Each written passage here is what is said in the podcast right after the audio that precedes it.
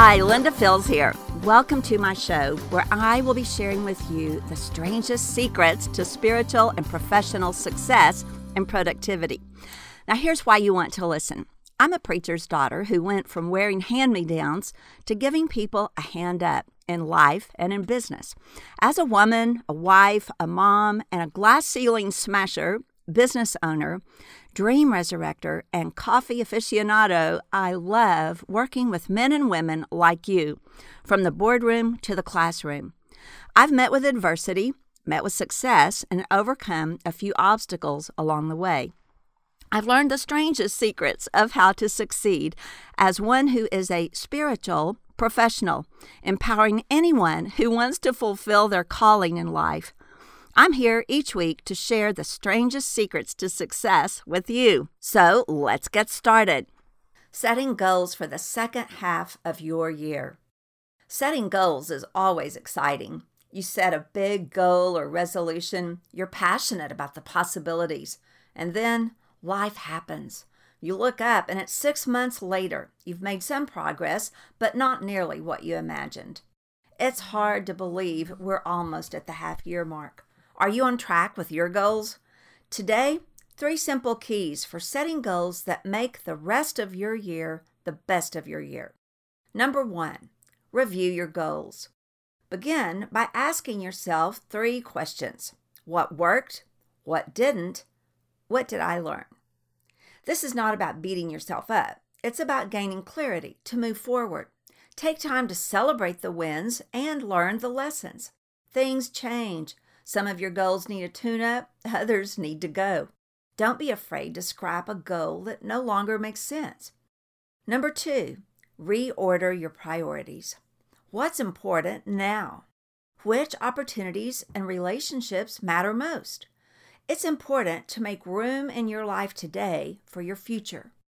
Ever notice how much stuff you accumulate in your home or office? You don't realize it until it's time to move to a new place. It's the same way in life. The physical and mental clutter becomes an invisible chain around your neck.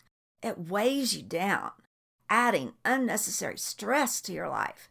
The commitments that seemed like a good idea in the moment end up stealing away from what matters most.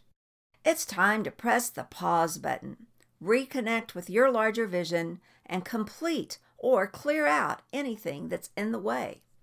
Number three, revamp your plan. Now that you've cleared the way for a fresh perspective, it's time for a meeting with your heavenly C E O. I call this prayer planning your life. Remember the example of David in the Bible? He inquired of the Lord for plans and strategy. The same God who helped David cares deeply about your daily life and battles too, but we must invite him in. I have a free bonus for you called How to Prayer Plan Your Life and Work. Inviting God in and learning to have a conversation with him about your dreams, your goals, and your strategies, well, that's made all the difference for me in life and work. How to Prayer Plan Your Life and Work, the Mid-Year Edition, is a simple action guide to help you get started in a conversation with God about your goals for the second half of the year. I encourage you to schedule time this month to review your goals, reorder your priorities, and revamp your plan for the second half of the year. So glad you joined us for the Linda Field Show today. We know that you are busy and that your time is important. To help you accomplish more of the things that matter in work and life, Linda has created the Prayer Plan Your Life Productivity System. This valuable system guides you to minimize the noise that threatens your progress and make the highest and best use of your time. Come on over to linda fields dot org slash p p y l to order Prayer Plan Your Life today. Get it done today. Make it matter tomorrow. See you over at linda fields dot org slash p p y l.